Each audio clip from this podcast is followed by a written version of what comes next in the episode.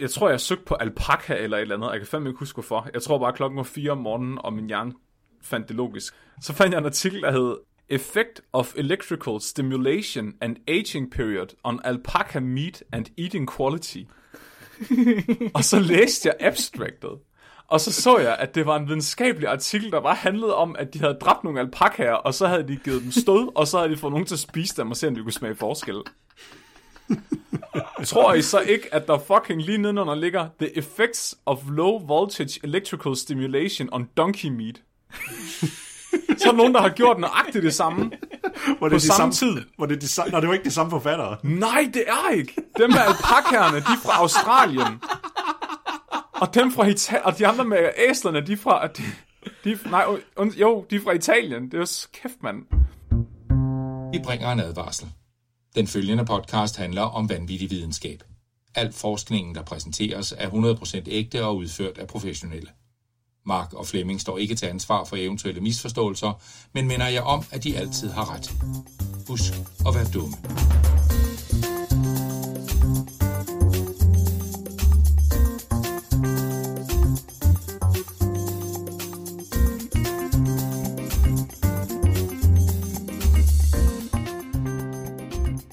Og velkommen til Spækbrættet. Din bro til vanvittig videnskab. Jeg græder ikke. Jeg har bare fået noget i øjet, Mark Lyng. Jeg er jeres genmodificerede menneske, Nikolaj. Jeg har fået nachos til aftensmad. Okay. Okay, hvad? Du, du, vil bare, du vil bare dele den information. Ja, det er smart. Det sgu da meget det, lækkert. var, det er rart at være voksen.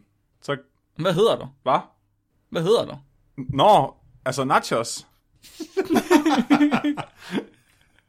Hedder du Nachos? Ja, i dag gør jeg. Hej og, vel- hej og velkommen til Nachos. Inden vi går i gang, så har jeg lige noget, jeg er nødt til at gøre. Åh, Åh. det var rart. Det var rart. Der er nogen, der har været, der har været her med øl til mig. Med Odense Albani.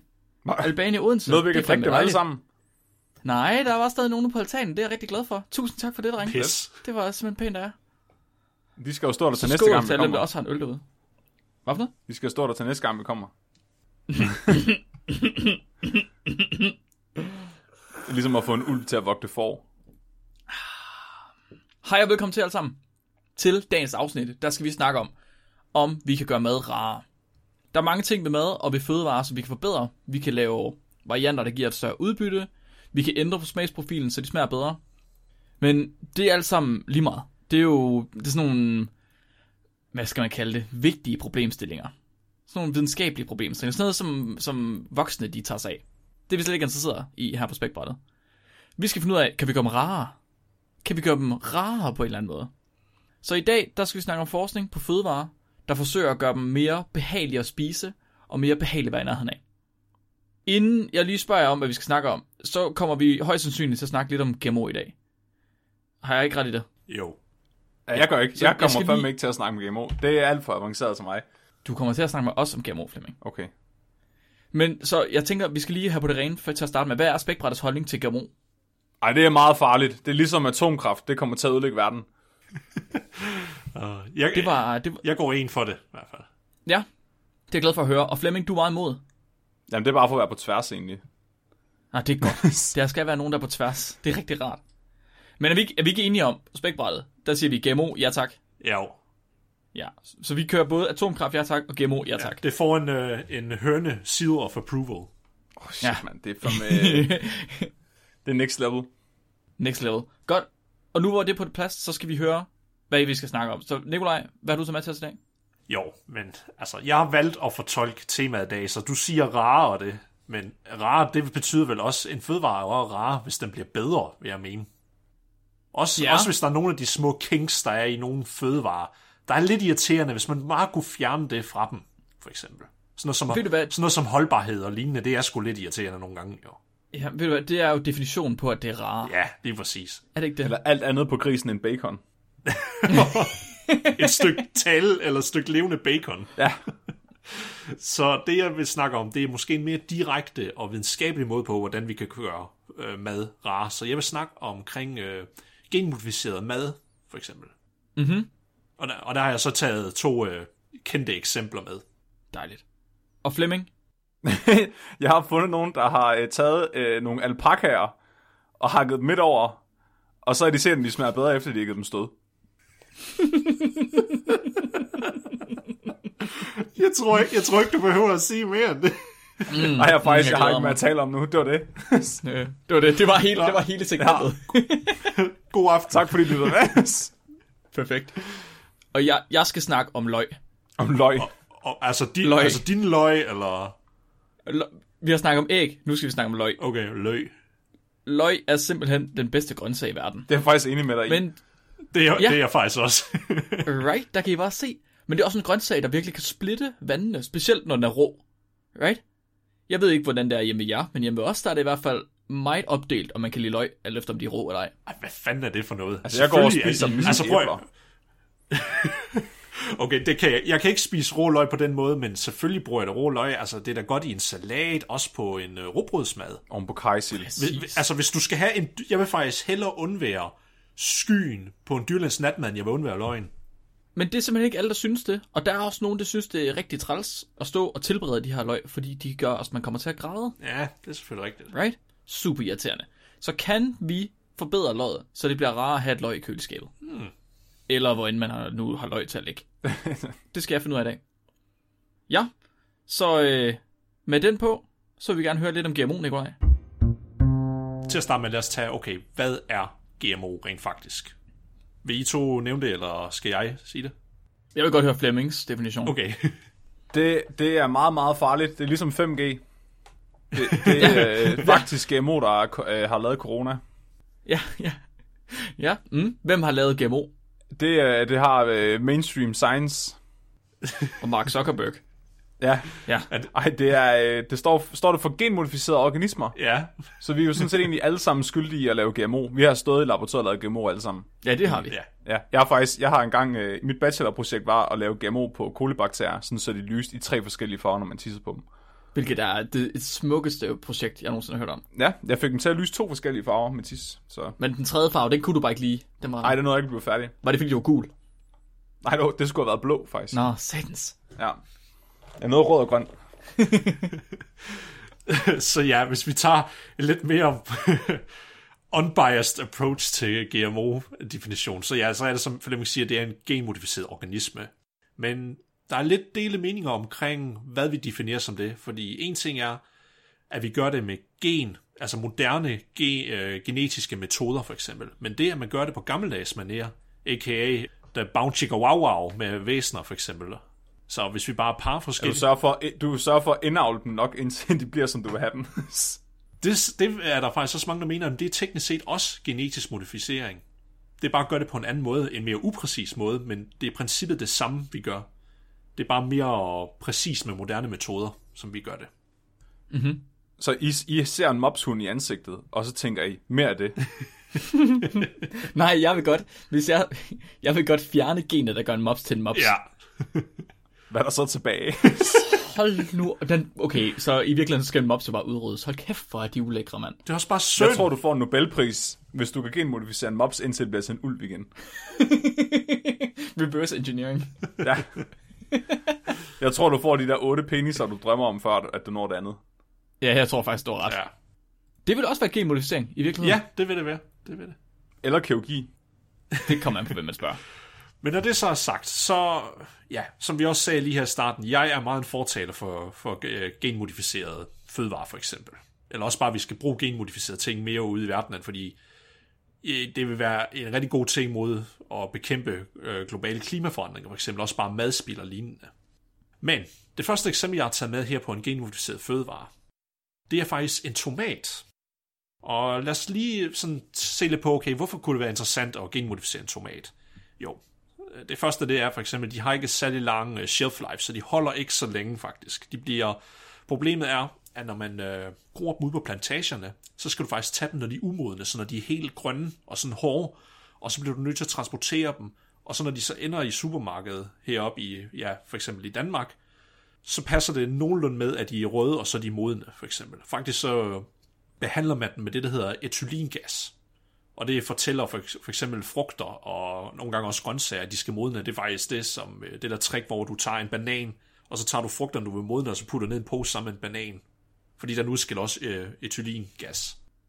spreder bare sin aura af satanisme til dem.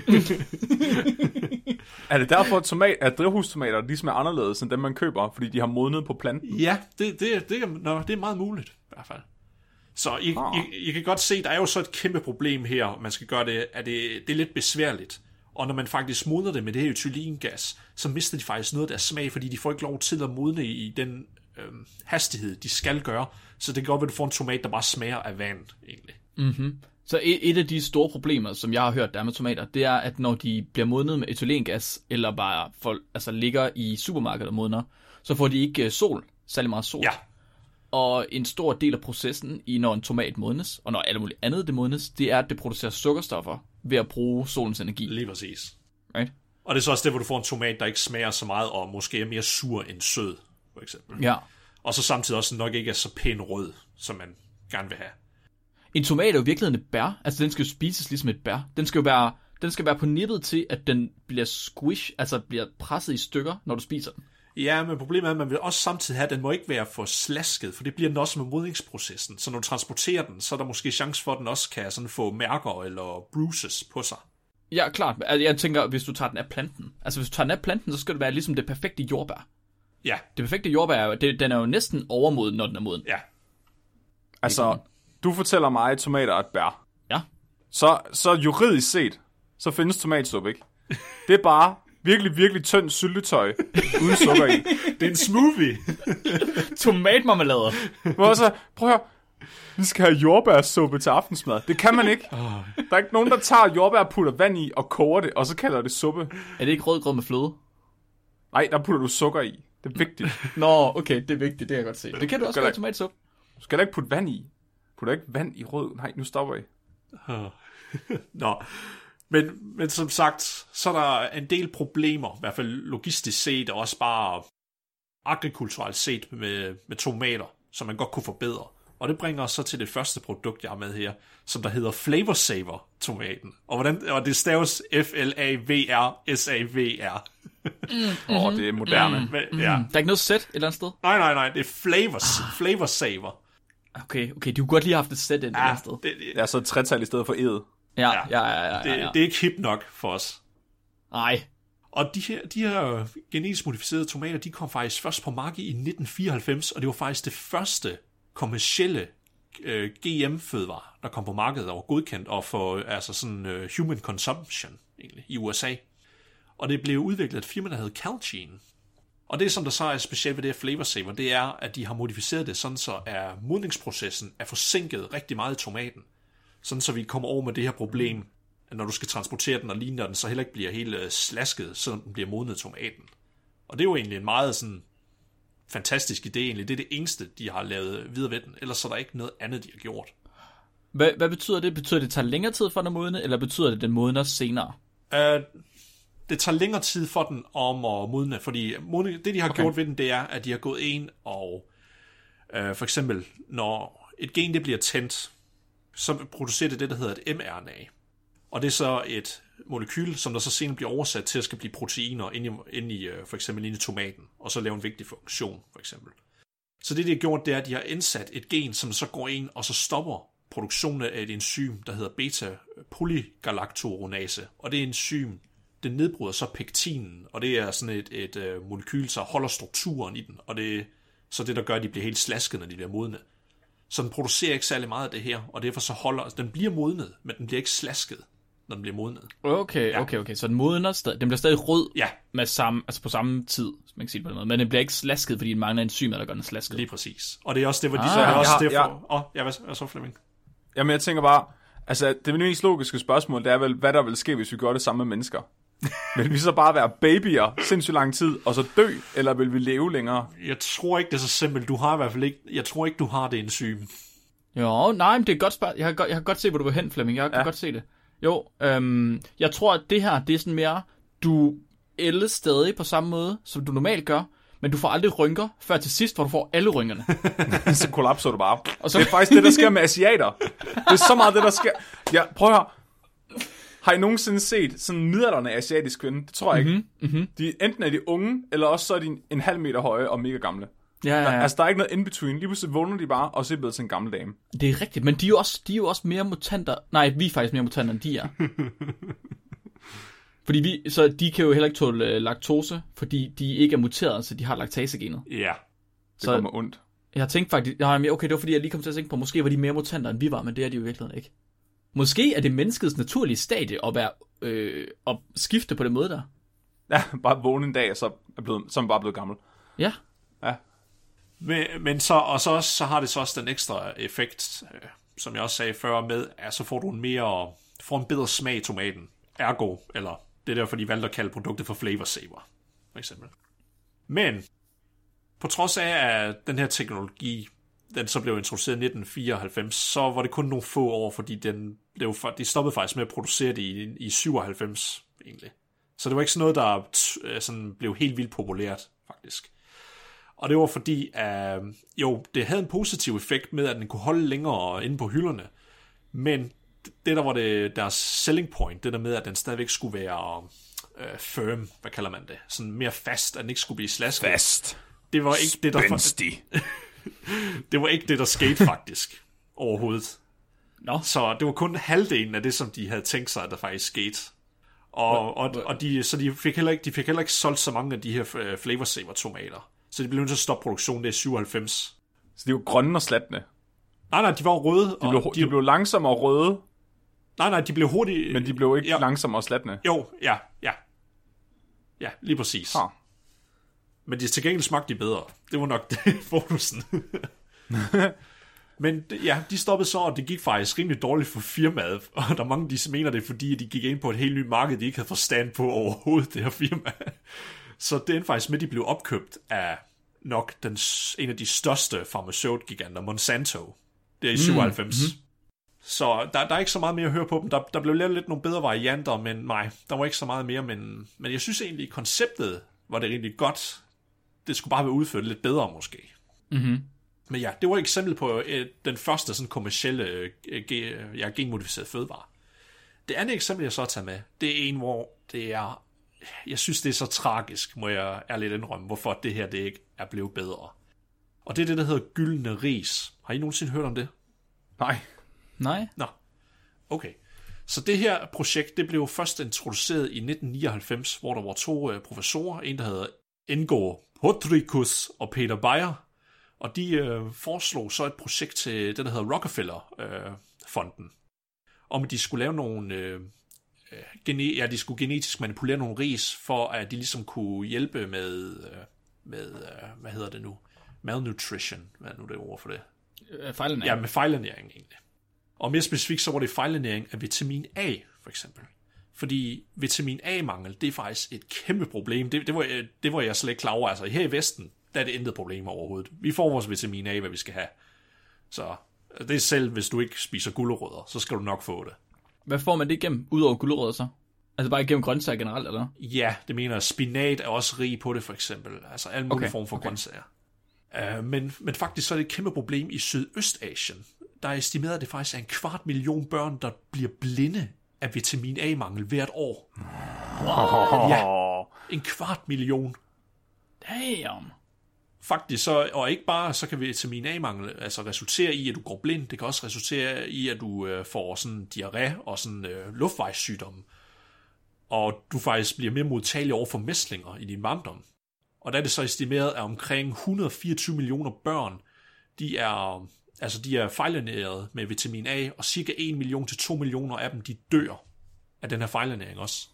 What Wow. the fuck? Hvorfor? Fordi de bare spiser ris, eller hvad? Ja, de, de, får ikke, de har ikke en kost, hvor der er rig på vitamin A overhovedet. What? Og derfor så, tæ- så tænkte de pro- to professorer her, okay, hvad er den fødevare, som de alle spiser i Asien, mere specifikt i Sydøstasien? Det er ris. Vil det ikke være nemt, hvis vi kunne bare genmanipulere ris til, at det lavede vitamin A i sig? Det, Problemløst. Det er sygt racistisk. Van, vanvittigt racistisk. Det må Men man derfor ikke er det længere. ikke, det er stadigvæk rigtigt, Mark. Sådan noget forskning må man ikke lave længere. Det er ikke i orden. Det er ikke okay. Det er jo et kæmpe problem, at alle børnene på Nike-fabrikkerne bliver blinde. Ja. De skal jo lave vores sko. Det er da lige altså. meget. De kan da bare mærke med fingrene, hvor de skal stikke nålen hen. Mark, jeg vil sørge, jeg vil have, at min, min iPhone, den er perfekt, når den bliver produceret. Nej, men, men, men spøj, til, spøj til side, så, så er det, det, det er en elegant løsning til et kæmpe problem, vil jeg mene. Og de gik så for med at gå i gang med at producere det her. Og, og det bringer mig så til den artikel, jeg har med omkring det. Den hedder Engineering the Provitamin A Beta-Carotene Biosynthetic Pathway into Carotenoid-Free Rice Endosperm. Og den er publiceret i Science i øh, 14. januar 2000. Så et år efter de kom til den her Rockefeller Foundation, der havde de publiceret det, og der havde de det klar. Wow, det er sygt hurtigt. Ja, oh my god, så var ris der bare klar til at blive lavet og blive spist. yes. Men Var det asiater, der lavede det studie? Flemming, stop. Bare. Stop. Vil, Undskyld. Vil du have, at jeg skal læse, hvem først står for en Flemming? Ah, ja. come on. Zudon Ye. så ja, det, Ja, ja, det er en Sådan, kineser. ja. Det er en det kineser. hedder han. Det er en kineser. Uh, der, er to, der er to kinesiske forfattere, kan jeg se på artiklen. Og Xin, Kæft, man, Xin den kunne vi godt lære noget af, altså. Ja, det er faktisk rigtigt. Ja. Så det, det lykkedes hun faktisk at få lavet øh, de her gyldne ris. Og grunden til, at de hedder gyldne, det er fordi, at det de producerer, det er ikke vitamin A i sig selv, men det, der hedder beta-carotene. Og det er så en precursor til vitamin A, så når du indtager det, så sørger din krop for at lave det til vitamin A inde i din krop. Og det, mm. men, men det her beta-carotene, det er faktisk et pigment, så det er sådan lidt gulligt orange. Og nu når de Øh, her... undskyld. Ja, Beta-carotene, ja. ikke beta-karoten. Okay, sorry, det var det udtalet forkert så. Godt. Ja. Det er, fordi det er gulerodsmolekylet. Ja, det er, be- ja, beta-karotin, ja. Nørd. ja. I know my stuff. Og det gør så, at risene de faktisk får en gylden farve. Det er ikke bare navnet, de ser faktisk gylden ud, så hvis I slår det op og ser billeder af det, så, ja, så ligner det lige, du mm. har puttet, hvad hedder det, ja, øh, turmeric, altså gurke, ja, gurkemeje, i, eller hvad fanden det hedder, det der krydderi i Nå, din ris. det er meget sejt. Ja, Så, kan man man faktisk, så kan lave... man, Øh... Undskyld, Flemming, kør. hvis du så laver øh, risengrød ud af det, så kommer din risengrød rent faktisk til at ligne det risengrød, der er på alle juledekorationer. Ja. ja Det er altid Ja. sådan lidt gul også. Ja. Og De der, de der, det der sterinlys, man har haft stående i vindueskammen i 10 år, der forestiller en portion risengrød, der er blevet gul. Ja, ja, ja. Og man kan lave, man kan lave øh, gule ris uden safran. Det er en pissegod to- metode, mand. Det kan jeg godt lide. Det skal vi have noget mere af. Det skal vi have i Danmark. Hvorfor, hvorfor vil de ikke spise det? Vil de bare gerne være blinde, eller var det fordi... nej, nej, nej, kunne nej altså, altså det, det kommer vi til. Okay. Fordi altså, det, det, som jeg synes, der var lidt interessant, det er faktisk, at ris, de producerer beta-karotin i deres blade, men de producerer det ikke i selve riskornene. Så det er jo faktisk det, de var henne og modificere i den, sådan så det er det, der hedder i endospermen. Og nej, det er ikke et dødigt ord, det hedder det, selve risen. Og vi har snakket om endosperm før i forhold til popcorn. ja, i popcorn, ja. Ja. ja. Ja. Så, så det var faktisk det, de modificerede, sådan så det var i selve riskornene, at de producerer ja, den er pre- precursor til vitamin A. Og det er jo, at, altså, og så havde de produkter det hele, det var klar. Det var, ja, de var klar til at redde øh, befolkningen i Asien med det her. Men hvorfor er det, vi ikke har hørt noget om det? Ja, hvor, hvor er det henne? Det, det bliver ikke dyrket nogen steder i Asien. Hvad? Min Jeg vil godt have det. Giv mig det. Hvorfor ikke? Ja, og det var fordi, at der var rigtig mange modstandere af GMO, for eksempel. Eller, ja, eller genmodificerede afgrøder, som der prøvede på at blokere for, at det, det skulle komme ud til de fattige lande, der har brug for det her. Kan I gætte, hvad, kan I gætte, hvad, for en, hvad for en organisation, der for eksempel gik ind og spændte ben for det her? Oh god, er det PETA eller sådan Flat, flat Earth. Og... noget? Nej, det hedder det Greenpeace. Ja, de moderne, Oh, den moderne terroristorganisation Greenpeace, og ja, det kalder jeg dem, de er moderne terrorister. Men det, det, og det er så typisk, ikke? Folk, de prøver at tænke kritisk, når det er noget, der er gavnligt. Men når det ikke er noget, der er gavnligt, så, så smider de det ud af vinduet, og så siger de, at jorden er flad. Ja. Jeg kan se... Ej. så... Vacciner. Nej tak. kan du kurere de her sygdomme, som dræber millionvis af mennesker? Ah. det vil jeg ikke have på min havgryn. Men jeg er simpelthen på grund af Greenpeaces eget kæmpe bias mod alt, der ikke er naturligt. De kan jo heller ikke lide atomkraftværk og hjerter, hjerter og så videre. Jo. Så de mener, nej, der er en simplere løsning. Vi får dem bare til at gro øh, gulerødder og spinat. Og hvis vi bare øh, underviser befolkningen derom, hvordan de skal gro de ting her, så vil det være en meget nemmere løsning. Super fint, hvordan gik det så Greenpeace? Det er aldrig kommet videre. Nej, godt. Er det ikke det? Det, så, det, kunne jeg, det havde jeg da nok aldrig nogensinde gættet, at Greenpeace de ville komme med et forslag, og så ikke gøre noget ved det selv. Det gør de jo aldrig. Nej. Og der er faktisk også en anden sådan stor kritiker, en der hedder Vanda Shiva, og hun har været mange, med i mange sådan anti-GMO propagandadokumentarfilm. Øh, hun, ja, hun hedder Vanda Shiva, og hun er en inder. Og hun er så den, der har sørget for, at det aldrig nogensinde er kommet til Indien heller ej, for eksempel. Men sådan mere realistiske kritik af det, af de her gyldne ris, det har så været, at okay, der har ikke været nok af beta-karotin i dem for eksempel, til at, du, at det var realistisk at indtage det. Okay, okay, fair, fair nok. Det er okay. Altså, det er konstruktiv kritik at komme med. Watch me. Men det, skal fandme se mig æde 9 kilo ris. Hvad sagde du? Så der har ikke været nok beta-karoten i, til det var realistisk at indtage det? Ja, i hvert fald i- ifølge øh, den amerikanske FDA, altså deres øh, fødevare, og, øh, Altså, så mener du realistisk at optage beta-karoten, når man spiser riset? Jamen de mener i forhold til de daglige indtag, du skal have, når du spiser en portion ris, så mm. mener de, at det, der ikke var nok til det. At du skal spise Nå, mere nej, end det. okay, men, men der var noget. Ja, ja, det var der. Der var, det mere end ingenting. Det var var nok der. til sumobrødrene, de ikke blev blinde. er, det, er, det, er det ikke bare, det er bare, en, det er bare en lille smule? Kunne det ikke hjælpe bare? Kunne det ikke gøre bare, at vi måske i stedet for at have 120 millioner børn, der blev blinde, så måske havde 80 millioner? Ja, men, men, men Mark, dem her, der lavede det her, de er ikke bedre. Så de tænkte bare, okay, fair nok. Vi gør det bedre så, hvis I gerne vil have det. Så i, 2000, Er det rigtigt? ja, så i 2005, fem år efter, så fik vi Golden Rise 2, så der blev annonceret også, og det blev publiceret i Nature. Og der fandt de ud af, at de faktisk øh, de fik nogle gyldne ris, der producerede 23 gange mere beta-karotin end den originale Ja, gyldne ris. Så vil det Ja, blive meget mere gyldne. Ja, og det er faktisk, det var, hvad var det, det var 37 mikrogram per gram ris. Det ved jeg ikke, hvad meget. Det, det er, var- åbenbart, det er rigtig jeg, meget, ja, Mark. ja, jeg tror åbenbart, det er rigtig, rigtig meget. Til dem, der var interesseret i det. Men ja, Det er bare ligesom at æde en skål med vitaminpiller. og nice. Rådæg ovenpå. Nice.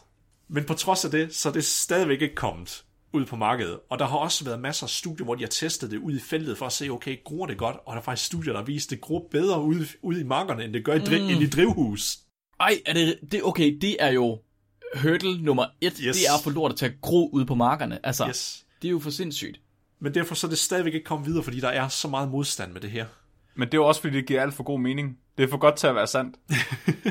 vi vil ikke have det. Nej, vi vil ikke, vi vil ikke, det må, vi vil, jeg vil ikke reddes. Nej. Nej. nej. Jeg vil hellere spise mine hvide ris, end jeg vil have de der pisgule nogen. Mine riskiks, de skal fandme være lige så blege som mine ben. Og sådan er det. Men Flemming i Asien er det jo samme farve. Det sagde jeg ikke. Undskyld. Oh, det sagde jeg ikke. Nej, det, vil, det vil jeg måske godt have klippet ud. Nej. Nej, nej, nej, det der, det bliver highlight-klippet i starten. Fuck. Ja. Jeg skal have en knap på mit soundboard, hvor jeg, hvor jeg kan trykke, så du siger det. Okay, skal vi, skal vi tage den nu? Hvad er det? Hvorfor er det, at folk de hader Game Over? oh, no, no, no, nej. Uh, lige inden vi kommer til det, så har jeg faktisk okay. lige noget andet, jeg har fundet, fordi jeg var, jeg var også lidt nysgerrig. Okay, jeg vidste godt, der var omkring det med Greenpeace og mange af de her grønne organisationer, der var meget imod det med GMO-ting. Mm-hmm. Men der er også noget, der tyder på, at det har været mere sådan byråkratisk årsag også, at de nærmest er sådan meget biased. Altså, alle de her byråkrater står for at godkende tingene. Og der var faktisk en professor, der sagde, at der er nogen, der hedder, øh, det der hedder Principle 15, og det er det her precautionary principle, med, øh, som der så siger, at hvis et produkt er med moderne bioteknologi, det, for eksempel, det har mulighed for, at der er en potentiel risiko til at forværre menneskelig helbred eller miljøet, så skulle man sørge for, at, eller, eller så vidt som muligt sørge for at, øh, at begrænse, at det bliver introduceret overhovedet. Og det her professor, han mener så, okay, det fortolkes som om, at du er øh, skyldig, indtil du er øh, fundet uskyldig. Ja. Ja, guilty until proven innocent, og det er lidt sådan Ja, ja, ja. fucked up, hvorfor at det er, når det kommer til GMO'er, hvorfor det er sådan. Og det er derfor, der har været så mange ting, de siger, men så har I ikke, I skal have det her krav, og I bliver nødt til at være 100% sikre med, med at der ikke er cross-contamination med andre afgrøder og lignende. Det hele det er Ja. stille og roligt blev fikset mere og mere og mere. Og den tætteste sted, hvor vi ser, det er ved at blive introduceret, det er i, øh, det er i Filippinerne. Det er nok det, hvor det ser ud til at være bedst med, at det snart bliver introduceret. Og det er Med også, risene der. ja, Ja. men indtil videre, så er vi ikke kommet videre med det, og jeg mener, at det her det er en virkelig stor tragedie. Fordi hvert år, altså, så, så er der jo bare, prøv at forestille dig, hvad var det, jeg sagde, 1-2 millioner mennesker dør hvert år. Hver, hver gang der går et længere år, at det her det ikke bliver introduceret, at vi bare kunne have fikset det allerede. Ja. Fordi der sidder nogle hippier i øh, Kalifornien, der mener, at vi alle sammen skal gro vores egen grøntsag i vores baghave. Ja, fordi de kan. Ja, fordi de kan... Men de, de glemmer at tænke over de mennesker, der ikke kan. De mennesker, der rent faktisk er afhængige af det her. Ja, lige præcis. Det er sådan nogle, hip, det er sådan nogle hippier, der glemmer at øh, indse deres eget privilegie, altså. Ja, Nej, det er forfærdeligt. Ja, for helvede, Flemming. Kan du holde op med at lave det der økologi? Vi har ikke Jeg og råd til det. min køkkenhave. jeg pløjer den over. Ja. De her to artikler har jeg haft liggende i min, øh, i min artikelbank så længe nu, og, jeg, jeg, og i dag får jeg endelig lov til at snakke om dem. Så i gamle dage af spækbrættet, der var måden, jeg fandt noget, jeg skulle snakke om på, det var bare, at jeg sad og søgte på mærkelige ting inde på de der databaser, hvor der ligger videnskabelige artikler. og så søgte jeg på alt muligt lort, og så, fandt jeg bare et eller andet rabbit hole med noget mærkeligt i. Det gør jeg ikke så meget mere, fordi nu har vi de her temaer, så skal man mere sådan specifikt lede efter noget. Og der fandt jeg de her to artikler. Jeg tror, jeg søgte på alpaka eller et eller andet. Jeg kan fandme ikke huske hvorfor. Jeg tror bare, klokken var 4 om morgenen, og min hjerne fandt det logisk. Så fandt jeg en artikel, der hed Effect of Electrical Stimulation and Aging Period on Alpaca Meat and Eating Quality. og så læste jeg abstractet. Og så så jeg, at det var en videnskabelig artikel, der bare handlede om, at de havde dræbt nogle alpakaer, og så havde de givet dem stød, og så havde de fået nogen til at spise dem, og se, om de kunne smage forskel. Tror I så ikke, at der fucking lige nedenunder ligger The Effects of Low Voltage Electrical Stimulation on Donkey Meat? så er der nogen, der har gjort nøjagtigt det samme Var det på de samme samme, tid. Var det de samme, Nå, det var ikke de samme forfattere. Nej, det er ikke. Dem med alpakaerne, de er fra Australien. Og dem fra Italien, og de andre med æslerne, de fra... De, de, nej, und, jo, de er fra Italien. Det er jo kæft, mand. Vi er enige om, det ikke er kød, man sådan ofte spiser, ikke? Jo, og det er lige præcis det, der er pointen. De vil se, om, om de kan få folk til at æde det ved at give det stød. Nej. Om de kan gøre, om de kan gøre lortekød mere rart ved at sappe det med 300 volt. Electrified donkey meat. Extreme. Men det er... Prøv at høre, gutter. Det her, det er virkelig et rabbit hole. Altså, man... man jeg, det, jeg begynder at kigge på det her, og det er et helt forskningsfelt, der findes af folk, der giver stød til kød, og så, så, så smager de på det, og så laver de en videnskabelig artikel om det. Det er så almindeligt. Er nice. Der findes et videns, videnskabeligt tidsskrift, der hedder Meat Science. Mm, yes, den kender jeg godt. Ja, Meat Science has been the leading journal in its field now for more than 40 years. What? 40 Ja. ja. år, simpelthen. Ja, Okay. så det, det de siger, de er, de er de ledende inden for kødvidenskab. Og det er, noget, det er noget af en statement. Altså, jeg var, og så blev jeg lidt nysgerrig, så blev forskeren i mig lidt nysgerrig, fordi der, når vi, vi forskere, øh, vi vil jo gerne have udgivet vores øh, forskning i så godt et videnskabeligt tidsskrift som overhovedet muligt. Øh, og Nature er bare det ypperste. Og måden, man ligesom måler sine tissemænd på øh, inden for videnskab, videnskaben, det er, hvad impact-faktoren er. Så impact-faktoren, den beskriver, øh, hvor god er videnskaben, der bliver udgivet i det her tidsskrift. Og øh, Meat Science har en impact-faktor på 3,5. Det er sgu da egentlig okay. Det er okay. Jeg kan så fortælle, at Nature har en på, på næsten 43. Jamen, den gælder ikke. Nature er totalt inflateret. Ja. Det, det gælder ikke. Der er 3,5 er rimelig pænt. Fle- Flemming, Ja. ja. Nature, de skal have deres eget undertidsskrifter, der hedder Nature Meat Science. Nature Meat Science. Ja, Ja. Nature Meat Science. Altså, det, Nature Meats. jeg vil sige, objektivt set, så er det her det næstbedste videnskabelige tidsskrift, der findes. Ja, det tror jeg, du var fuldstændig ret i. Efter Poultry Science. Efter Poultry Science. Jeg skulle lige til at sige det. Ja. ja. Har Poultry Science en uh, kød under tidsskrift?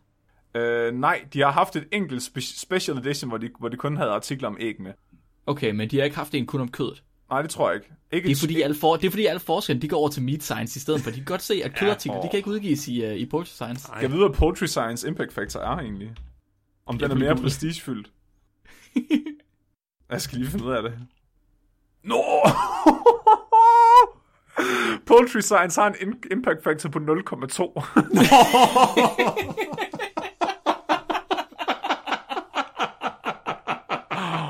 Oj, oj, oj. Oh god. Det er sådan de der predatory journals, dem der tager øh, artikler ind og bare udgiver dem uden at peer review dem. De har normalt en impact factor på sådan 0,5.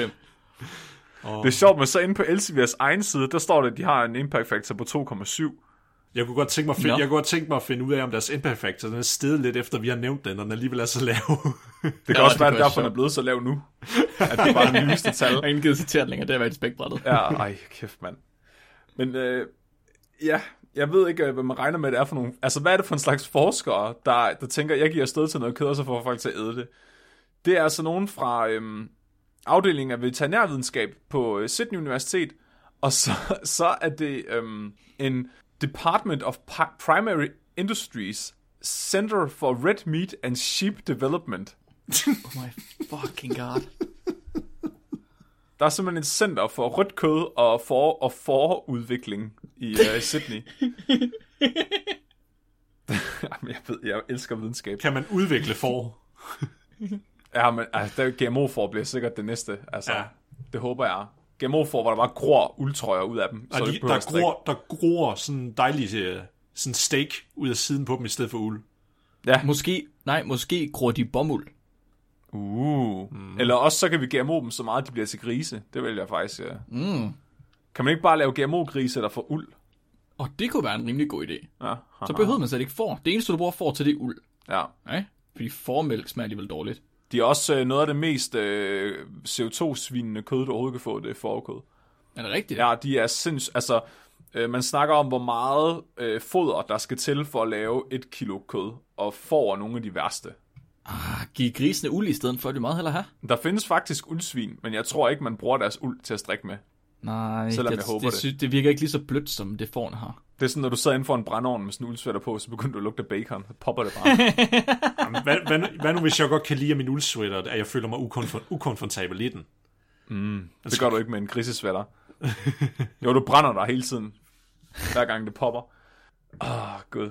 Ja, men de, de, de undersøger, hvad der sker med alpaka-kød, hvis man udsætter den for 300 volt, inden man spiser det. Og det er åbenbart en ting, der hedder electrical stimulation, som er ret almindelig inden for meat science. De vil gerne Og inden vide... for BDSM. Ja, åh oh gud. Jeg ved, om min nipple smager bedre efter i aften. og det, det har simpelthen noget at gøre med modning af kødet. Så øh, kød, det modnes, øh, når mikroorganismer og enzymer begynder at nedbryde muskelfibrene. Og det gør kødet mere mørt, og øh, frigiver også nogle flere af de der smagstoffer i kødet. Og det er derfor, man tit, hvis man har slagtet et dyr, lader det hænge, inden man parterer det, for at modne kødet. Og hvis man giver det stød, så kan man finde ud af, at glykolysen i det her væv forløber hurtigere, og det forhindrer også forkortelsen af muskelfibre. Så muskelfibrene, de trækker sig åbenbart sammen efter dyret er dødt, og gør kødet mere sejt. Så hvis du giver det stød, så, så får du øh, mikroorganismerne til hurtigere at nedbryde kødet, og øh, muskelfibrene, de forbliver øh, lange. Nå, det er smart. Ja, De får, de får lige en sådan god øh, strækøvelse. ja de er sådan Frankenstein. Du skal virkelig sørge for, at du slår den godt i, eller at den ikke, at den ikke øh, bliver vækket til live. Men øh, alpakaer, de har ikke særlig meget fedt på deres krop, og derfor så oplever man, at, at den her forkortelse af muskelfibrene, den forekommer så hurtigere ved nedkøling end ved andre dyr, fordi at de ikke er lige så godt isoleret. Så mm-hmm. de vil gerne se, om de kan, gøre, om de kan få folk til at ville spise alpakakød ved at give det stød. Så de får fat i 50 alpakaer. Nej, Jo, 50 alpakaer. jeg troede, du skulle til at sige forsøgspersoner. Nej, nej. De slagter 50 alpakaer. Ja. Der er, de er henholdsvis 18, 24 og 36 måneder gamle, så det er tre forskellige kuld. Så er det både hunder og kastrerede hanner, der er blandet i de her kuld. Så øh, skriver de 24 timer post-mortem. Det vil altså sige et døgn efter, de har plukket dem og skåret halsen over på dem. så, så, øh, så, så flår de dem. Og så, øh, og så brækker de dem, altså tager indvolden ud af dem, og så modner de dem i 5-10 dage. Der er så nogle af dem her, inden de bliver hængt til modning. Så saver de dem lige over på midten, og så giver de dem middel strømstyrke. Hvad, vil hvad er ja. middel? Nå, undskyld, ja. Ja, middel strømstyrke, det er 300 volt, hvilket svarer til 250 AA-batterier. For, er, altså, er det dig, der har fundet ud af, hvad det svarer til AA-batterier? Eller? Ja, fordi jeg læste 300 volt, og så tænker jeg, hvor meget er det? det er, der er 230 volt i en stikkontakt i Danmark, så det er altså mere, du, de fik mere stød af en, en Mark, når han stikker gaflen ind i stikkontakten. Men det kommer an på, hvor mange ampere de har sat til os. Ja, ja, ja, og det skal vi slet ikke ind på, fordi det forstår jeg ikke en skid af. Det er så længe siden, jeg har haft det. Nå, det er jo. Jeg, jeg har ikke gået i folkeskole i mange år. de, de hang dem op og gav dem 300 volt i 40 sekunder. Og øhm, så efter det, så hang de dem op til modning med resten af kødet. Og så er det så, at de undersøgte nogle parametre på kødet, inden de fik folk til at spise det. Så først så vil de gerne tjekke øh, kødets farve. De vil gerne sammenligne det kød, der ikke har fået stød, med det kød, der har fået stød. Hvordan, øh, hvordan undersøger man køds farve, tror jeg, i Meat Science? Tager billeder af Oh det God. og sammenligner. Kan man godt bare kigge på det? Det er Man kan ikke bare bud. kigge på det. Man har gjort noget andet end at kigge på det. Eller, eller, er det, eller er det sådan nogle virkelig voldsomme stræber, at de bare har fået sådan machine learning, og så lært en computer om, at den skal kunne differentiere forskellige farvekød? Det er fandme ikke langt fra. What? Er det rigtigt? Det passer What? ikke. Ja. Det passer ikke. Det er så unødvendigt. Det er altså ikke en flok biologer, der er fuldt efter det her kød. De, de, Er det fysikere? de har brugt en Minolta Chroma model CR400 fra Osaka. Og så har de lavet et L gange A gange B system, hvor L er øh, relativ øh, lysstyrke, relativ øh, rødhed er A, og B er en relativ Ej. gulhed. Ej, det er alt for meget. Hvis ikke du kan se forskel i rødhed, så er det lige meget. Så er det ikke vigtigt. Så har de illumineret det med D65 på en observationsvinkel af 2 grader, og så har de sat apparaturet 5,0 mm væk fra kødet. Så har de, brugt, stop. så har de kalibreret krometeret til standardiseret white tile på Y 92,8 X0 3160 og Y0 3323. Prøv lige at stoppe. Hvis du skal bruge fucking kunstig intelligens til at finde ud af, hvor rødt dit kød det er, Ja. så behøver du ikke finde ud af, hvor rødt dit kød det er. Nej, lige præcis. Så er det lige meget. så er der ingen forskel. Jeg tror, jeg tror, at de prøver at kompensere for noget. Ja, det, t- det tror jeg også, de prøver at kompensere for indhold, eller det videnskabelige indhold, der er i det her, ja. de vil studere. Jeg Eller, tror, de prøver eller, eller kunne det bare være, de, det kunne også bare være, at de har haft en, i en forrige artikel en rigtig nederen rev, rev, eller reviewer, som der bare bliver ved med at sige, at I skal have mere hårde facts på. Nej, men ved I hvad? Og det er det værste af det, fordi jeg tænkte, okay, det her det må bare være nogle psykopater, der har alt for mange penge. Så jeg, jeg, var lige, jeg, jeg har læst den der, med, hvor de gør det med æselkød også, og det er nøjagtigt de samme metoder, de bruger. Altså, jeg tror simpelthen, det her, jeg, jeg tror, det er det standardmetoderne til at finde ud af, hvad der sker, når man giver kød stød. Ej, stop. Ja. Så, Det, det der, det er definitionen af overkill. Fuldstændig. Åh, oh, gud. Ja, men øhm, så skulle de finde ud af, om kødet var sejt. Hvor sejt var kødet? Hvordan, hvordan finder man ud af, hvor sejt kødet er? Nu hvor vi kender dem, så har de jo brugt et eller andet sindssygt trykapparat til at trykke ned på den, og så mærke modstand eller eller andet. Oh yes. De, de, har De, fået, øh, de har fået en meat pounder 9000. Oh. Ja, de har bare ringet til mig. Ej, de har lavet en shear force analyse, og den protokol for, hvordan de har gjort det, den er så latterligt lang. Men basically så har de brugt en Lloyd model LRX med en uh, Warner Bratzler Shear V-blade. oh my fucking god, hvordan har de ikke vundet en Ig Nobel? De er så langt op i deres egen røv, de aner ikke engang, hvor de er henne. Hvor, hvornår den publiceret? Den er fra 2015, den her, og den med æselkød er fra 2016. Ej, Stop, bror, de kan ikke engang se, det er sjovt, det de laver. Ja. De kan ikke engang se, hvor meget overkill de har gang i. Men jeg har, tit, jeg har selv tænkt på det, ikke? Fordi jeg kan huske, da jeg gik på gymnasiet, og jeg gerne ville være forsker, at jeg tænkte sådan, når folk fortalte om, hvad de forskede i, så var sådan, pff, forsker i tandpasta. Var sådan, hvor forsker du ikke i kraft? Og, og nu, nu sidder jeg selv og forsker i bakterier. Og jeg tænker sådan lidt, hvad folk tænker om mig, når jeg fortæller, at jeg får lortebakterier til at lyse tre forskellige farver, når jeg tisser på dem. Er er jeg blevet blind for, hvor kikset det jeg egentlig laver, det er? At- At det måske lidt er det, der sker med folk, når de har arbejdet med noget for længe. Ja, jeg tror, der kan nok være en rigtig problemstilling bag det, men jeg tror, at de her, de, de, som du siger, kompenserer så hårdt for, at det ikke er særlig sejt, det de laver, at de prøver at gøre det mere sejt. Det kan godt være. Altså, jeg synes, det er ret sejt i forvejen. Det er fandme heavy metal, det er. Og, og hvad Det er jo lige præcis det. Det behøver ikke være mere, at vi river en fucking alpaka halvt over, og så giver vi den stød. Ja, Hvad mere skal du bruge? ja. Nej, men jeg, Det er jeg, jo det. altså, det kunne godt være navnet på en metalband. Ja, så æd den rå, mand. så er du der. Kæft, mand. Ja, hvad skulle det metalband hedde? Electrical stimulation. Kæft, man. Shear stress analysis. Alpaka voltage. Oh my god, yes, please. Cleave me, daddy. Cleave me daddy.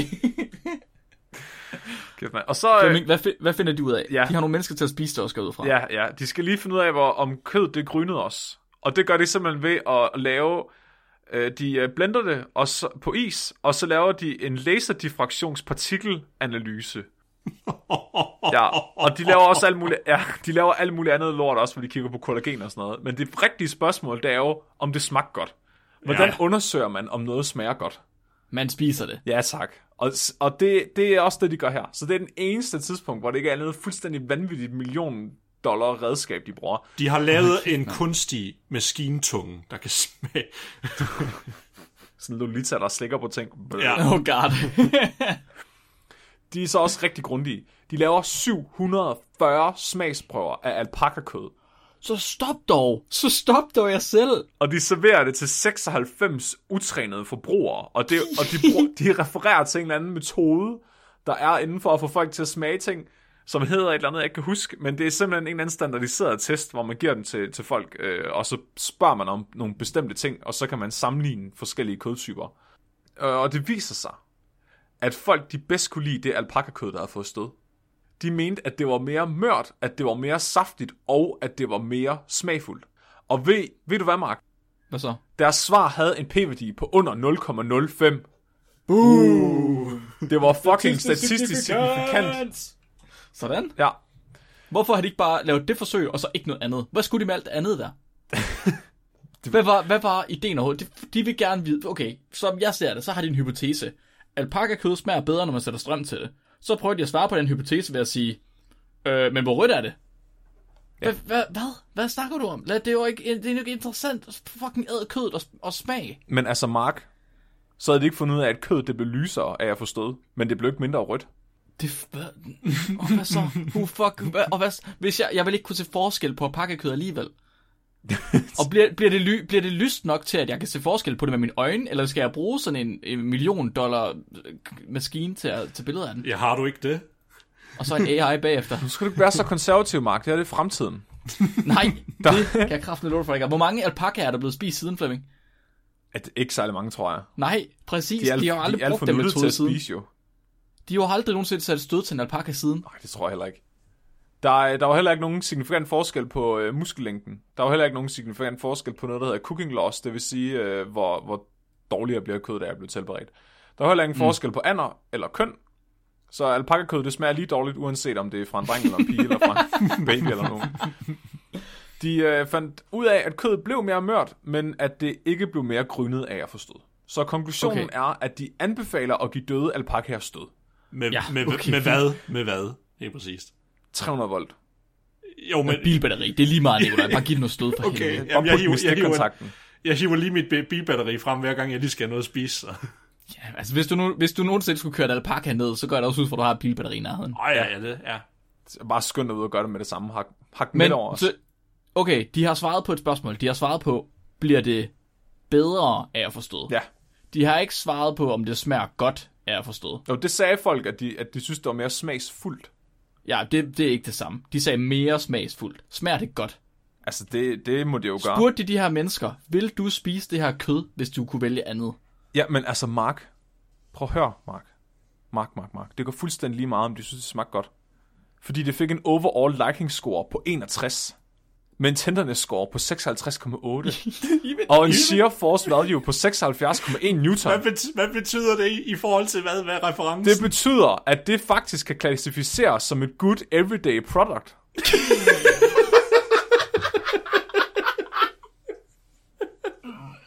A good everyday product.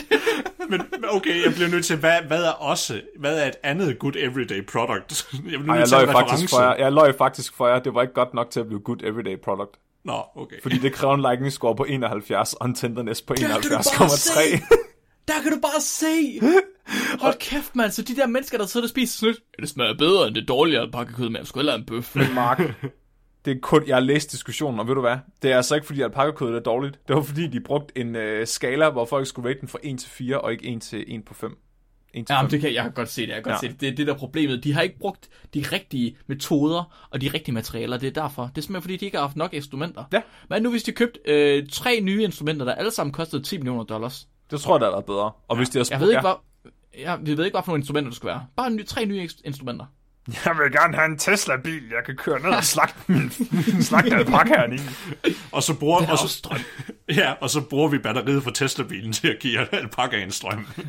Jeg vil gerne se, om øh, æselkød det smager bedre, hvis jeg slagter det på min private jagt i Sydkaribien. Fucking hell, mand. Hvad nu, hvis jeg viser dem noget, en rigtig god film på en hjemmebiograf, inden jeg slagter dem? Skal jeg bare lige give mig nogle penge til en hjemmebiograf? Hvad nu, hvis vi kan stoppe sult i Afrika, hvis vi... Hvis vi giver alle sammen en hjemmecomputer med minimum 64 GB RAM og et rigtig godt grafikkort. Åh, oh, kæft mand. Og det var det samme, de fandt ud af med æslerne. Fuldstændig. Det blev lysere øh, og mere mørt, men det blev ikke mere rødt. Mindre rødt. Og, og jeg ved ikke, ah, kæft mand. Jeg, og det næste naturlige spørgsmål for mig, det var også selvfølgelig, hvad var overall liking score på hønsekød?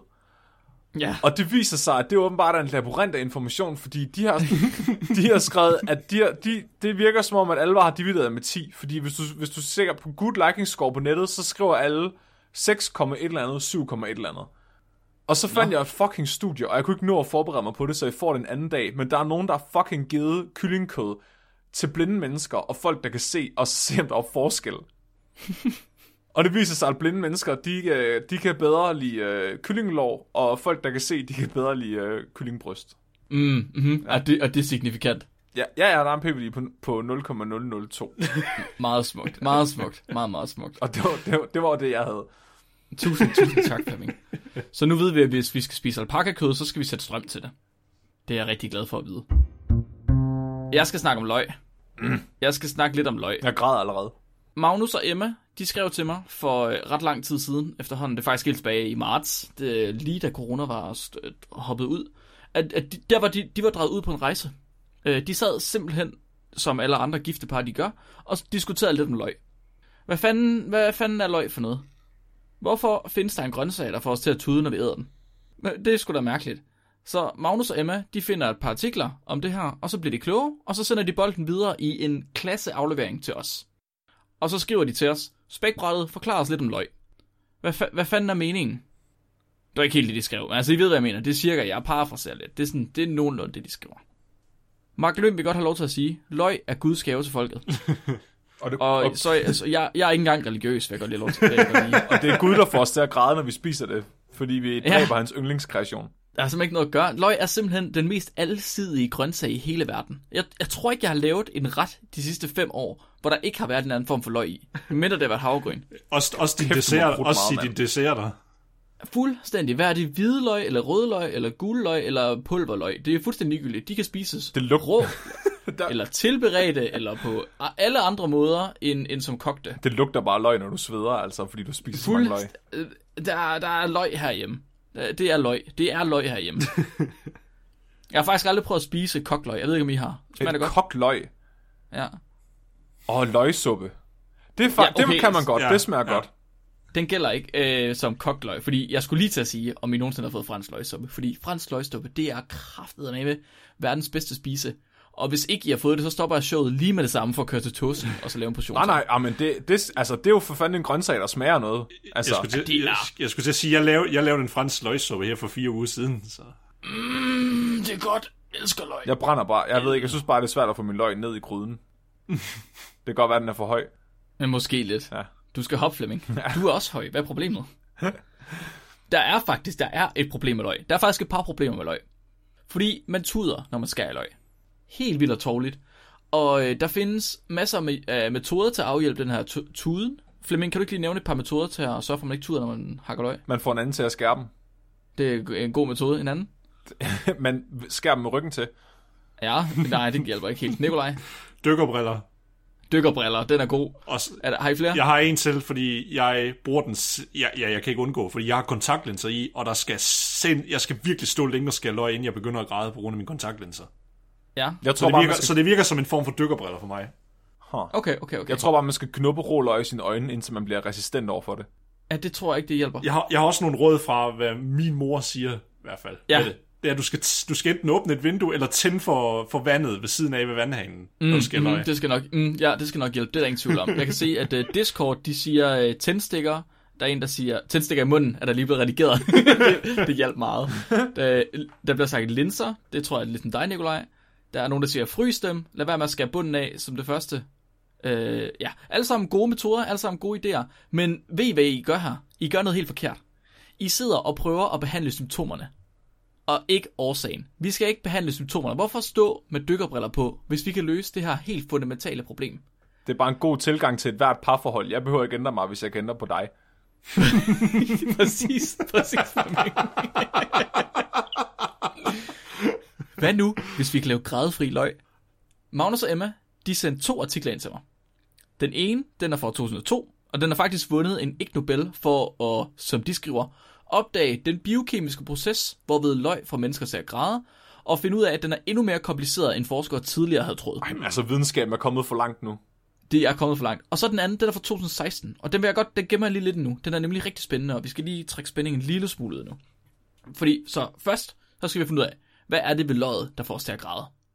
Så artiklen her fra 2002, den er skrevet af Imai og hans, han, hendes kolleger, og den har titlen An Onion Enzyme That Makes the Eyes Water.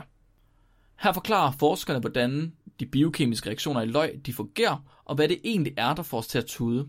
Fordi der man faktisk, man har vidst, hvilket molekyle der er, der får os til at tude i ret lang tid. Ja. Man har bare ikke vidst, hvordan det blev lavet. Man har troet, man gjorde det, men man har ikke vidst den rigtige måde, det blev lavet på. Så nu bliver det en lille smule teknisk. Jeg får jeg lidt ind i noget enzymkinetik, og ind, når vi er færdige her, så lover jeg, at I kan alle sammen kalde jer for molekylærbiologer. Det er spækbrættet promise lige her.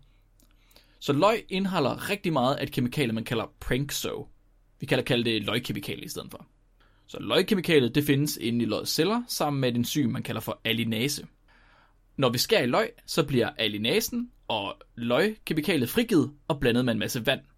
Og et enzym, ligesom alinase, det fungerer ved, at det tager et molekyle, løgkemikaliet, og laver det om til et andet molekyle ved en kemisk reaktion. I det her tilfælde, der skal reaktionen bruge vand, og når den har det, så kan alinase nedbryde løgkemikaliet til nogle svovlholdige produkter, mm. fordi den har svovl i, i sig selv. Ja. Og det er de her svovlholdige produkter, der giver løg sin karakteristiske smag, og får os til at græde. Så tudemolekylet, lacrimatory factor bliver det kaldt, det bliver sendt ud i luften. Det er sådan det, er det man kalder en, øhm, en volatile, altså noget, der kan opløses i luften nærmest. Og øh, når det er ude i luften, så kan det komme i kontakt med vores øjne.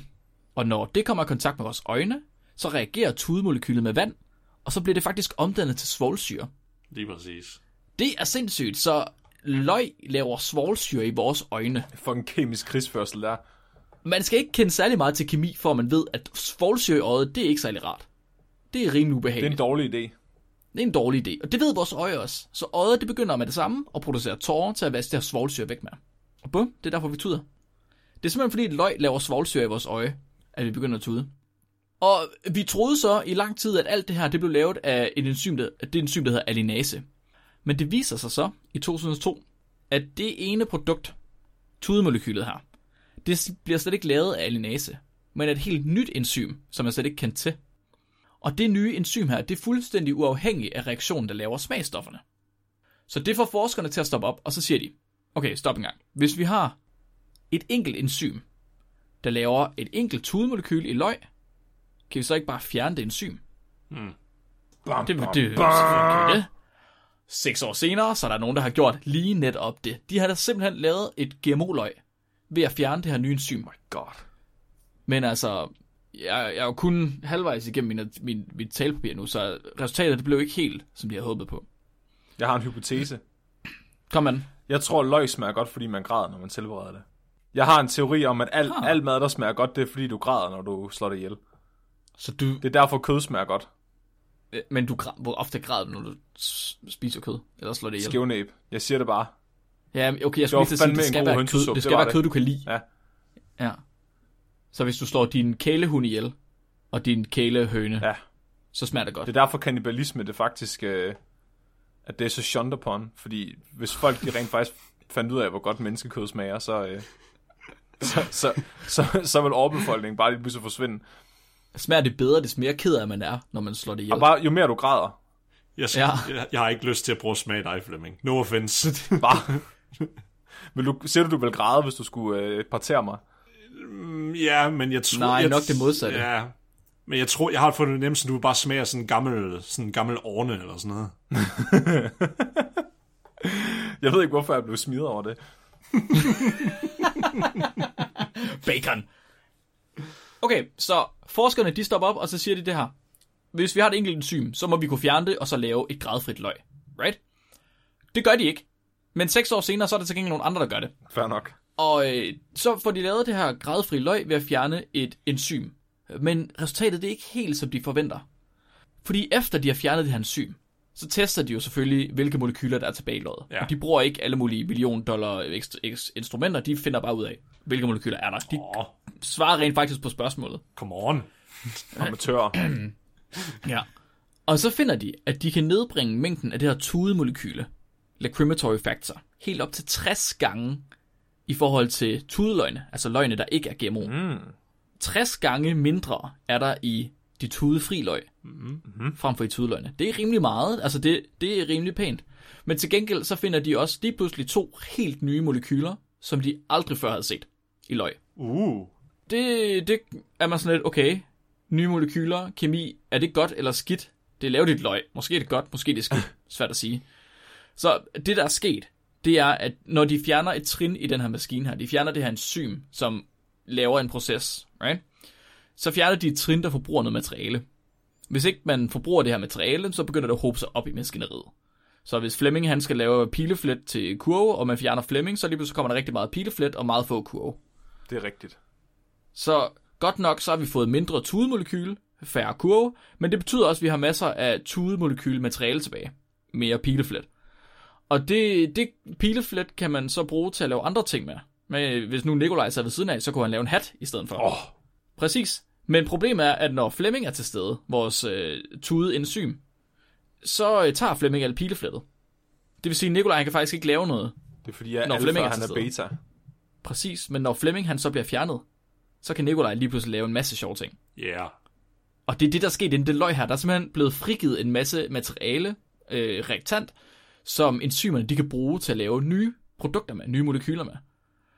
Og de her forskere, de har faktisk ikke haft nogen som helst anelse om, hvad de her nye molekyler, de gør. Ingen overhovedet. Ingen, overhovedet ingenting. Måske er de sunde, måske er de giftige. Ingen ved det. Alle snakker om det, ingen ved det. Så, det- så det, det, det diskuterer de lidt. Uh, måske har vi, man har tidligere set, at en af dem, den er måske sund, uh, en anden, den er måske giftig. Det, vi aner det ikke. Så til gengæld, så fik de vist, at de kunne nedbringe tudefaktoren så meget, at de kunne knuse det her løgmateriale mellem fingrene lige ved siden af deres øjne, altså på øh, øjenvipperne, uden at de reagerede overhovedet. Awesome. Fuck. Så de fik rent faktisk fjernet tudefaktoren. Alpha move. De skriver også, at deres meget subjektive lugtesanser, øh, de fik observeret, at løgene ikke længere lugtede lige så kraftigt, som de normalt gør, når de bliver skåret i. Så de mener, at jeg ved ikke helt, hvor det her det kommer fra, men de mener, at når man skærer løg, så har det en kraftig lugt, de kalder det pungent. Ja, jo, jo, lidt. Jo, altså, jeg har da prøvet, da jeg, når, jeg, når jeg laver løgsuppe, og hvis du lige stiller dig hen over de nyskårne løg, så er det da også sådan meget pungent, hvis der er mange af dem på én gang. Men jeg er ikke helt sikker på, hvad det betyder. Hvad det mener med det. Jeg ved ikke, om de mener det, er, fordi den er meget sådan skarp, altså det er sådan, sådan lidt en brændende fornemmelse i næsen. Om det er det, de mener. Måske Helene, hun plejer også, når vi har løg herhjemme, hvis vi skal i køleskabet, så lægger hun dem i en anden bøt, fordi hun synes, det får andre ting til at lugte. Jeg ved sgu Og, ikke. men jeg, jeg, jeg kan ikke rigtig mærke det. Jeg tror, mine lugte. lugteløg, de er blevet ødelagt af at være sammen med Ja, mig de- selv hele dagen. Ja, de, ja, ja. Nu tror jeg, du snakker om nogle helt andre løg, end dem vi kan snakke om. Okay.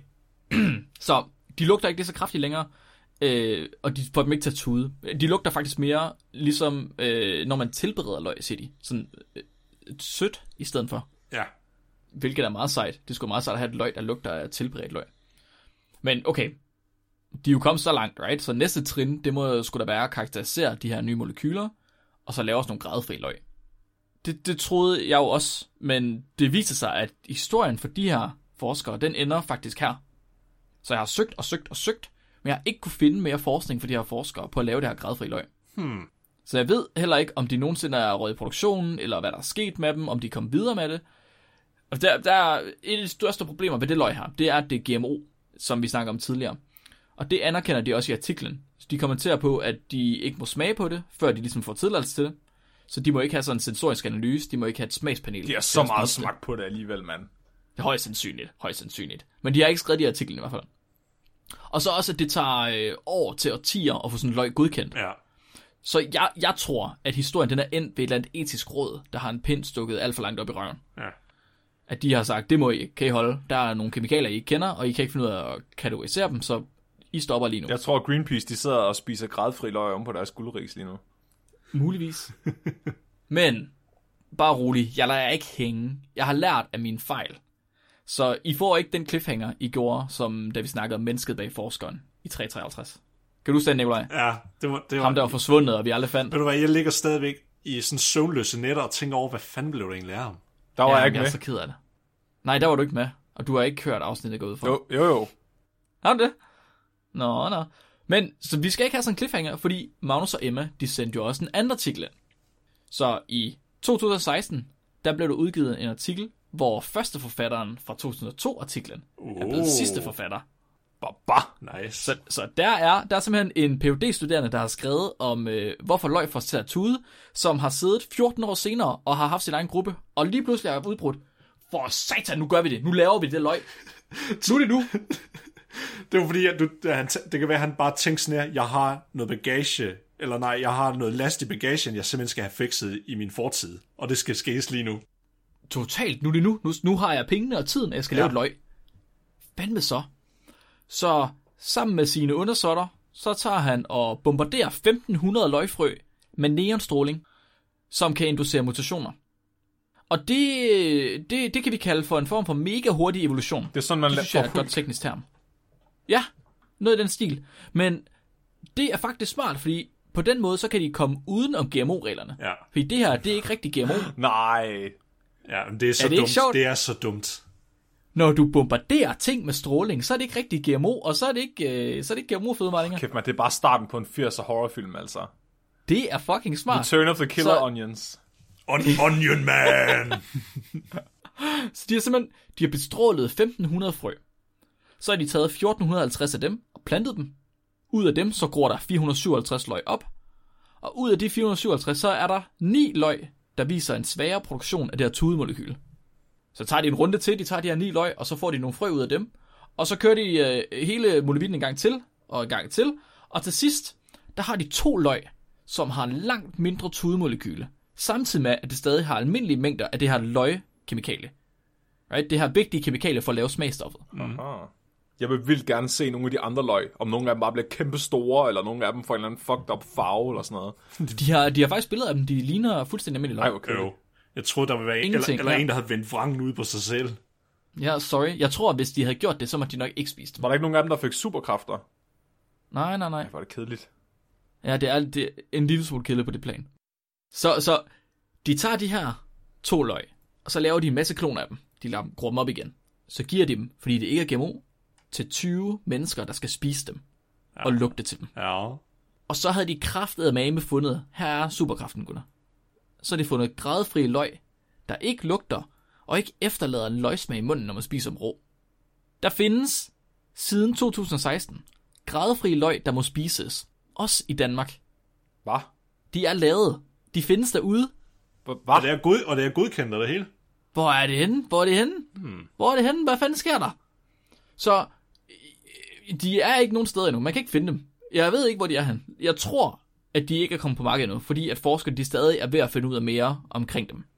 Så øh, de skriver i artiklen, at de, gerne, at de er i gang med at lave et nyt forsøg, hvor de er ved at finde ud af, hvilke gener de egentlig har fået slukket for, for det ved de faktisk ikke. Og øh, hvorfor det har givet den effekt, det har. Men der kan ikke gå alt for længe, før vi kan forvente at få en fætter til de stenløse druer, eller til den kernefri Hvordan fuck er det lovligt at gøre det på den måde? GMO er jo meget, meget, meget mere kontrolleret.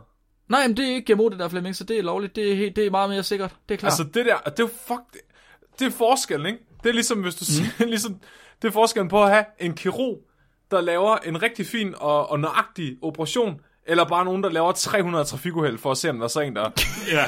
får amputeret armen på den rigtige måde. Eller, eller, eller du skal skyde, du har, en, du har en an, og så bruger du bare en jagtrifle til at skyde den, eller du skyder anden med en kanon. Uh. Ja. Det var faktisk det var en dårlig sammenligning, det kunne jeg godt tænke mig at prøve. Men ja, det, det er simpelthen fordi... Fordi jeg, jeg, har også godt hørt, at den der metode der, det er en måde, du kan komme udenom på. Det er også sådan, at selvom den metode har eksisteret, jeg tror, den har eksisteret siden 60'erne og 70'erne, har man gjort det på den måde med afgrøder. Også bare ved andre organismer, når du skulle genmanipulere dem. Netop for at komme udenom det, også fordi de ikke havde andet. Men nu har vi mm-hmm. endelig noget, der er bedre, mere præcist og meget, meget hurtigere at gøre. Mm-hmm. Det, det er simpelthen for latterligt, det der. Ja, men det er meget bedre bare at bombe med, med stråling. Ja, ja, Jeg vil sige, det, efter jeg har fundet ud af, at det er lovligt, og at man har gjort det i lang stykke tid, så har jeg intet mod GMO længere. Nej, præcis. Var det det, der skulle til? Jamen altså, så, altså de forbehold, jeg har mod GMO, de, kan være, de, er simpelthen, de eksisterer ikke længere, fordi hvis det der, det kan gå, uden at jorden går under, så kan GMO fandme også. Right? ja. Og det er bare sådan, de glider bare efter en specifik fenotype. Det er derfor, de godt må. Det er fordi, de i virkeligheden avler bare virkelig hurtigt. Så de, de har bare de, de har taget deres løg, hver gang de har fået et løg op af jorden, så har de lugtet til den og sagt, lugter den lidt mindre? Ja, det tror jeg, den gør. Okay, vi tager løg, øh, hvad hedder det, frøene fra den her. Og, det, og jeg ved også, det, det er det samme, vi gør især i franskmændene. De gør rigtig meget, fordi de går meget op i deres gærstammer, når de skal lave vin og alt muligt. Så fordi at de er meget mod GMO'er, så hvis de skal forbedre en gærstamme, jamen så laver de sådan et directed evolution forsøg, hvor de laver en stor tank og putter dem i nogle forhold, hvor de så får tvinger dem til at udvikle sig til noget, de gerne vil have dem til. Putter mm-hmm. bare noget uran ned til mine gærceller, og så ser jeg, om de laver noget bedre vin.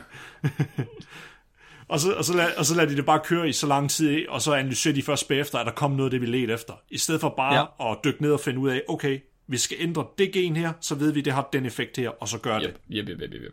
Ja. Jeg tror bare, i stedet for at skrive mit speciale og gøre mig omhyggelig, så tager jeg ordbogen og blender den, og så afleverer jeg den. Ja. Og det gør jeg bare 9000 gange. Og så må der en af dem må være et godt speciale. Eller Flemming, bedre, bedre endnu, hvis du tager en million chimpanser og får dem alle sammen til at skrive på skrivemaskiner, Ja. så, så vil der på et tidspunkt, statistisk set, er der sandsynlighed for, at de får skrevet hele dit uh, speciale. Statistisk set. Jeg tror faktisk ikke, der vil være særlig stor forskel på det gennemsnitlige chimpanse-eksperiment og så mit speciale. Åh, Jeg tror, problemet er, Flemming, du skal have en selektionsfaktor på en eller anden måde. Du er nødt til at selektere for noget, der bliver bedre hver gang. Jeg tager den abe, der skriver mest langsomt og skyder foran de andre aber en gang om ugen. ligesom Werner von Braun. det er, Det er sådan, man kommer til månen. Ja, det skal nok virke. Det jeg vil fortælle til folket derude, det er, at det, det gradfri løg, det findes. Det er derude. Vi skal bare have det frem. Så lav en, lav en eller anden sindssyg internet-ting for at få det gradfri løg frem. Så behøver vi ikke tude, når vi skal have løg Men længere. altså, nu har Sebastian på Discord skrevet, at det kun er socialt acceptabelt for mænd at græde, når de hakker løg. Så jeg tænker faktisk lidt, Mark, at det må også være gældende for dig. At det er det eneste tidspunkt, du får lov til at græde på, når du hakker løg. Jeg græder sgu da ikke, når jeg hakker løg. vil, du, vil du virkelig fratage dig selv den glæde? Jeg græder ikke, når jeg hakker løg. Hvornår skal du have afløb for dine følelser, hvis du ikke kan hakke løg? Jeg græder ikke, når jeg hakker løg, Flemming. Jeg er en rigtig mand. Du har simpelthen, du, du, du har assertet så meget dominans over løjet, at du bare har sagt, du får ikke mig til at græde. Det er løjet, der græder, Der er der ikke nu- sker det. Men det eneste tidspunkt, man nogensinde bør græde på, det er, når der er følelser involveret. Der er ingen følelser involveret, når jeg skal løg. Siger du, du græder, når du... Siger du, du har følelser? Nu, nu bliver jeg forvirret. Jeg siger, jeg siger, at hvis jeg græder, så er det på grund af mine følelser. Hvad er p-værdien på det? Nå, skal vi holde for i dag? Ja. Det må vi hellere. Tusind tak, fordi I lyttede med alle sammen derude. Inden vi slutter helt 100% af, så skal vi lige have vurderet sidste uges afsnit på Spekometer. Yes. Er I klar på det? Ja. Afsnit øh, 372, DIY mor. Det skal vi vurdere på vores spekometer, som er et øh, barometer for, hvor spækbrættet-agtigt et afsnit det er. Noget, som vi gør hver eneste uge med sidste uges afsnit. Mm, mm. Så det skal selvfølgelig vurderes på videnskabelighed, på tænkefaktor, fjollefaktor, Nobelfaktor og læringsfaktor. Hvad, har vi en hurtig synops af, hvad det handler om? Det var, hvordan øh, slipper man af med et mor. Ja. Og det bliver, fuck, det bliver fucking spillet på radioen. Det, det fatter jeg ikke. Det er i orden. vores afsnit om lort, det går ikke, men vores afsnit om, hvordan man begår et effektivt mor og slipper afsted med det, det, Jamen, det Ja, jeg synes, det var godt. Ah, men Flemming, vi lavede jo også en disclaimer i starten. Gjorde vi det? Ja, ja, det sørgede jeg for. Nå, Jeg vil godt, den disclaimer, den er væk ja. fra min side af. I bruger bare mit til at begå det perfekte mor. Okay, så. Jeg snakkede om, hvordan voldtægtsmordere, de øh, oftest gik, hvad de gjorde, når de gik fri, og hvad de gjorde, når de blev fanget. Right? Statistisk set. Og jeg snakkede, Hvilke ting var der på jeg gerningsstedet? snakker om, hvordan man kunne komme af med et lig bedst, og det var Ja. ved at få det til gris. Yes. Men du har adgang til virkelig, virkelig meget saltsyre. og en stor polyethylen tønde med et låg på. Og Nikolaj han hørte efter og kom med kreativ indspark. Yes. Så videnskabeligheden i det afsnit. Jeg vil sige, jeg synes selv, at mit det var rimelig videnskabeligt. Ja. Det er mit absolut også. Ja. Den kan godt få 8. Havde, havde du øh, en videnskabelig artikel med, Flemming? Ja, ja. Havde du Jeg det? tror, jeg havde en. Ja, okay, okay, okay. Og så resten, det var BuzzFeed. Ja, nej, nej. jeg var inde på sådan en kremat- øh, hvad hedder det? krematoriets hjemmeside og læse, og øh, en eller anden, øh, et eller andet universitets hjemmeside, hvor de har skrevet, hvordan man kommer af med et lig med kemikalier eller sådan noget. Det var faktisk... Jeg skulle til at sige, så du ikke bare et afsnit af Breaking Bad? Ja. Gider jeg havde, gider jeg. Nej, han så et afsnit af Mythbusters, der handlede om Et afsnit. Nej, det, nej, det var mig, der gjorde det. var mig, der sagde, at jeg Nå. gjorde det. Det var, jeg, det var mig, der ikke har set Breaking Bad, og alligevel vidste jeg godt, hvordan man gjorde. Eller det hvordan de gjorde det. Okay, så jeg har givet det en 6'er. Jeg har givet den en syver. Okay, så er det lige midt imellem. Så har vi tænkefaktoren. Hvor meget fik det dig til at tænke, og hvor stor en indflydelse havde det på dig? Den får Seks. 6 herfra, ja. Ja, jeg siger også 6, fordi jeg tænkte meget over det der, øh, som I sagde, eller jeg tror, det var dig, Mark, med, hvor få mor, der rent faktisk bliver mm-hmm. opklaret. Egentlig. Mhm. Det vidste jeg godt. Ja, jeg ikke tror også, jeg er oppe på en syver. Nej, okay. Det synes jeg er imponerende. Du er nem at fange.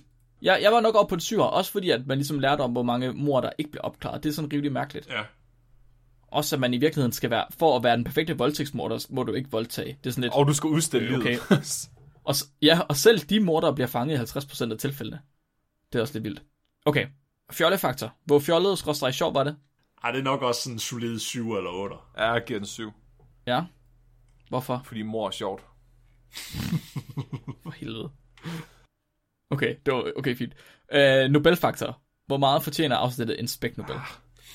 Fem. Jeg giver den fem. Det var, det var spændende, men det var ikke særlig science-agtigt. Mhm. Og, men vi fandt alligevel ud af, at du kunne slå ekstra godt i elværkets fodre, eller det perfekte mor var at fodre en person til et svin. Ja, ja på papiret. Men der, der er ikke nogen, der har Ja. testet det jo. Der er ikke nogen, der har fået fat i 50 lige, og så givet dem til gris. Men er det ikke lige præcis det, en spæk Nobel er? Det er, at vi tester det. Ah, Er det ikke mere, at, at undersøgelsen fortjener en spæk Nobel? Det tror jeg, det må, men det er op til fortolkning, ja. som man har altså, lyst til. fordi jeg vil gerne have, at de homogeniserer linjer, og så fodrer dem til nogle laktene søer, og så bag efter måler dem med en diffraktionspartikel øh, størrelsesanalyse. Hvis du homogeniserer line, bliver det så ikke til en smoothie? jo. Hmm, mam. Så tror jeg, du har vundet allerede der. Ja. Vi kan bare få fat i nogle øh, nordmænd med en øh, med trykkammer, så får vi masser af smoothie. Åh, oh, klamt. Wow. Jeg kan godt lide, at du lige fik sådan, hvad, lavet to-tre referencer til tidligere afsnit inden for 10 sekunder. tak. Okay, jeg er helt oppe på en 8 på den her. Jeg synes, øh, jeg synes dog, at vi virkelig fik sporet ind på, hvad den perfekte måde at myrde på den var. Og så har vi sidste, læringsfaktoren. Hvor meget lærte man øh, afsnittet? Hvor brugbart var Ja, det? jeg vil sige syv. 7. Nu har jeg et alibi for, hvorfor jeg har søgt om, hvordan man kommer af med et lig. Og jeg har fundet ud af, at, at sandsynligheden for at slippe afsted med det er ret høj. Ja, ja, ja. Jeg vil godt være med på den 7 der. Hvad siger du, Nikolaj? Jeg siger 6. Wow. Du siger 6. Alright. Tilsammen så giver det en øh, gennemsnitlig score ved mig på 70, plus minus Flemming og Nikolaj. Så det ligger den i sådan øh, okay højt, sådan måske middelhøjt, tror jeg. Ikke det bedste, vi nogensinde har lavet, men heller ikke helt dumt. Det er sgu meget godt. Det tror jeg, det er sådan, vi siger om alle afsnit. Det tror jeg også, det er. Det er nok Men sådan, vi er føler det. med. Men jeg synes, så hvis I er uenige i vores, øh, vores scoring her, så kan I jo gå ind på vores hjemmeside, og så ind under spekometer, og selv downloade scorings, scoringsarket, og så score dem. Simpelthen, så bare send den til, til os, og så skal vi nok, øh, så bliver det en del af barometeret. Og så må jeg også indse, at I tager fejl, hvis I ikke synes, hønseafsnit er de bedste. Jamen altså, jeg tror, der er så meget statistisk signifikans på den, at den ko- kommer til at ligge øverst for evigt. Tak, fordi I har købt nogle penge til os. Det er virkelig rart. Vi, får, vi har, I har købt så mange penge til os nu, at Nikolaj ikke længere øh, ligger på aviser. Han ligger ovenpå en rigtig, rigtig flot øh, A4-ark, som jeg har været nede og købe det... i Det- og Idé. Det er jeg ikke sikker på, at vi har øh, givet lov til fra økonomien. Jeg har fået adgang til vores øh, konto. Ja, revisoren siger De var lidt sure. Altså nede på Idé, de var ikke meget for at sælge mig et enkelt ark stykke af papir, men til sidst så... Nej. Da jeg havde åbnet den inde i butikken og slikket på den, så var det så, så, så fik jeg lov til at købe den alligevel. Så tusind tak til alle dem, øh, der støtter os på tier. Og hvis I gerne vil have, at øh, Nikolaj skal have et stykke A3-papir, eller måske endda farvet karton og ligge ovenpå, så kan I gå ind og donere til os på tier. Åh, Hvad farve skal det være, Nikolaj? lilla. Lilla. Lilla er en god farve. Bliver det orange? Fuck orange. Jeg hader orange. Godt. Alright. Tak til alle dem, der har øh, købt noget merch fra Stine i, under vores Halloween-periode. Øh, det var det, er vi super, super glade for. Det er simpelthen fedt, og det er fedt, at der er nogen, der vil rende rundt med vores mærkelige øh, logoer på. Og selvfølgelig Stines formidable designs. Så tusind tak for det. Næste uges afsnit, det kommer til at handle om binge-watching. Vores øh, støttepartier, Tobias Trautner, han har simpelthen sat ind og spurgt os, hvad gør binging ved vores krop og hjerne? Kun gode ting. Det synes jeg faktisk øh, kun gode ting, det tænker jeg. Og jeg tænker, der ligger rigtig mange interessante studier derude. Det kunne jeg kun forestille mig. Så øh, det er næste uges afsnit. Hvad, hvad sker der, når vi binger serier? Er der, kan det nogensinde gå galt? Det tror jeg ikke. Det tvivler jeg på. Dagens dyrefakt. Er I klar? Ja. Ja. I år 2010, der blev en gris genmodificeret til at producere omega-3 fedtsyre. Så du kan spise bacon i stedet for fiskepiller. Fuck ja. Du siger, det er en surf and turf. Mm, surf and turf oh i et dyr. Nice. Mit navn er Mark, Mit navn er Nikolaj. Jeg er Flemming. og du har lyttet til Spækbrættet. Husk at være dumme.